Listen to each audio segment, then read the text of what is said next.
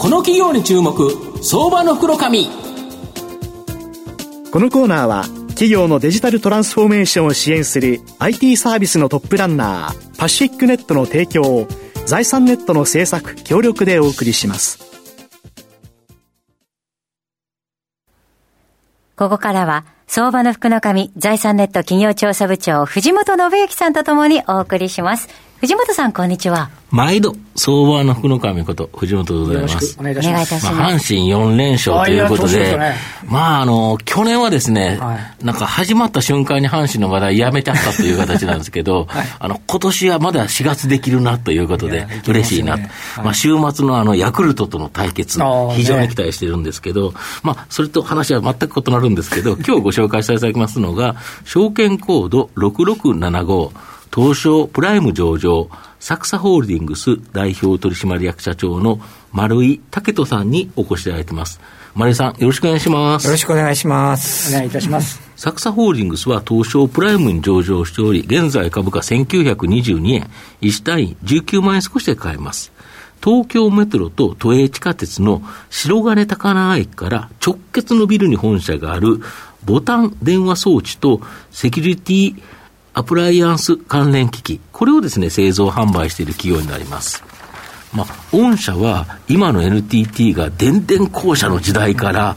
まあ、様々なですね、電話を製造してきた企業ということなんですけど、どんなのを作ってきたんですか、はいえーとですね、うちはですね、うん、太閤電機製作所、1932年創業で、はい。はい、あと田村電機製作は1946年創業の会社が2004年に合併したできた企業なんですね、うん、ですからかなり古い歴史のある企業です、まあ、ずっと昔からその音声、まあ、電話ですね、こういったものを使ってった技術をうまく活用して、うん、まあ、よくオフィスるボタン電話装置であるとか、はい、皆さんよく災害電話って公衆電話あなりますね、その公衆電話であるとか、まあ、ホームテレフォンとか、まあ、秘書電話みたいなものをずっと販売、えー、製造してきた会社でございます、はい、あの公衆電話、今でもまだありますけど、はい、ああれのシェアって御社高いんですよね。えー、と実はなあのあまりやるんですが、実は全部100%うちが作っておりまして、すべ てうちの方で作る、まあ、今あの、とりあえず東日本大震災とかあったじゃないですか。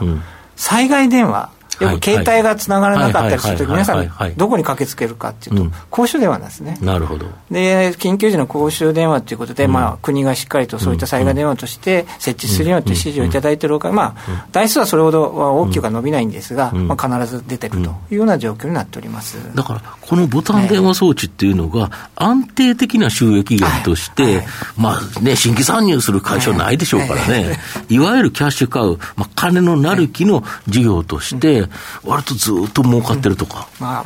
えっ、ー、と、皆さん、あの、東京だと03、はい、大阪だと06って番号よくあるじゃないですか、はい、その番号って必ず会社には名刺にとかすってます。持ってますよね、はいはい、ですね。ですからこの番号をがある限りこの番号をつなげる装置がボタン電話装置なんですね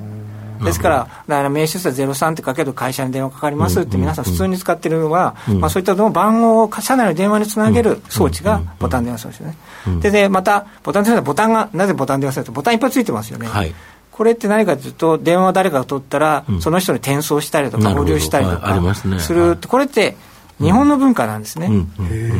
海外って直接電話かかってしまうボタンがないんですよ。でも日本の電話機はボタンがついていてだそういったので、日本の文化専用に適した装置なので、海外ベンダーが入ってこない。なるほど海外で売ってないってことですね もともと日本製品は日本でしか作れないみたいな形になってしまうっていうところはですね、あとはまああと、まあ、どうしても昔は電話機1台1人電話機あったんですが最近スマートフォンとか使うようになって台数自体減ってしまって、市場自身が、まあ、ちょっと微減しているということもありまして、まあ、いろんな競合が入ってこない。ので、長年ずっと使ってきたわれわれがずっとビジネスを続けているので、コア技術となって、まあ、コアな収益コア事業として展開させていただいております。なるほど。はい、あともう一つ、御社は、従業員が数人から数十人の、いわゆる中小企業、これ、山のようにあるかと思うんですけど、それのネットワークセキュリティ機器、これが非常に伸びてるとか。はい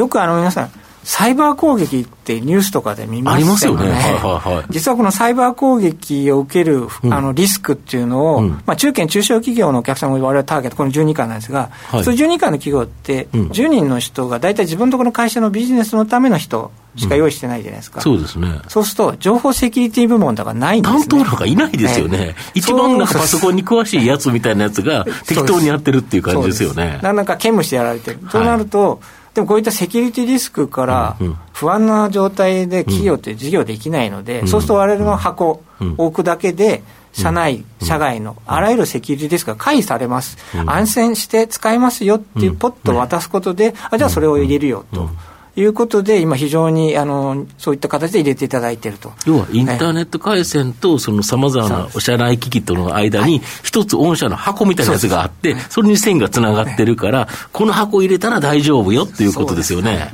まあ、そんな形で展開させていただいて、これ、中小企業の人は入れやすいですよね。入れやすいんですね。あのまた、我々の入れ方はですね、あのリース、リースをかけていただくので、そうしますと、会社側にすると、まあ、このリスク回避に1回で払うんじゃなくて、まあ、年間いくらみたいな、投資費用も安く導入できるので、まあ、安心して、とにかく企業が安心して日常活動ができるようにするためには、この箱さえあれば大丈夫ですよっていうので、すごく不安な部分を回避できるということで、非常に今人気が高まって、ものが出させていただいている状況になってますね。あとやはり株式市場では側近でいうと、このメダルが出てこないスマートスロット、えとか、あの、パチンコ玉が出てこないスマートパチンコ、これがすごく話題になってるんですけど、この今週月曜日から導入された、まあ、関連銘柄、非常にですね、まあ、あの、北斗の健ちゃんが人気だと思うんですけど、え御社は、まあ、そこで使われるプリペイドカードシステムの主要部品であるカードリーダー、はい、これを製造されていて、非常にここ数年は、この分野が大幅な売上増を期待できるとか。現在大体ですね、うん、380万ぐらいですかね、遊戯機があるのは。うん、なるほど。まあ、その中で、先ほどメダルや、球を、に触らないでゲームができる、まあ、ゲームというか遊戯機に触るということで、エコの観点であるとか、あとメダルなんかですと、今までだとメダルを一枚一枚入れて、ボタンを押してた、この時間がなくなるわけですね。なるほど。そうすると回転が速くなる。なるほど。ということで、店舗側も喜んで、まあ、顧客の回転がよく速くなるということで、非常に店舗側からもね、ニーズがありまして、まあ、安心安全、安穏な、まあ、遊戯機環境ができたよということで、まあ、非常に顧客や店舗から人気が高まってますよね。ですから、今の現行機器から早くリプレイスをしていきたいと。いうことで、まあ、3年から5年かけてたと思うんですが、まあ、今ある全国のそういった台が、そのとおりに変わっていくんではないかということが言われます。まあ、我々はそこのカードユニットを出しておりますので、まあ、その市場の、まあ、市場動向に乗ってですね、ものが出せればなと思っております。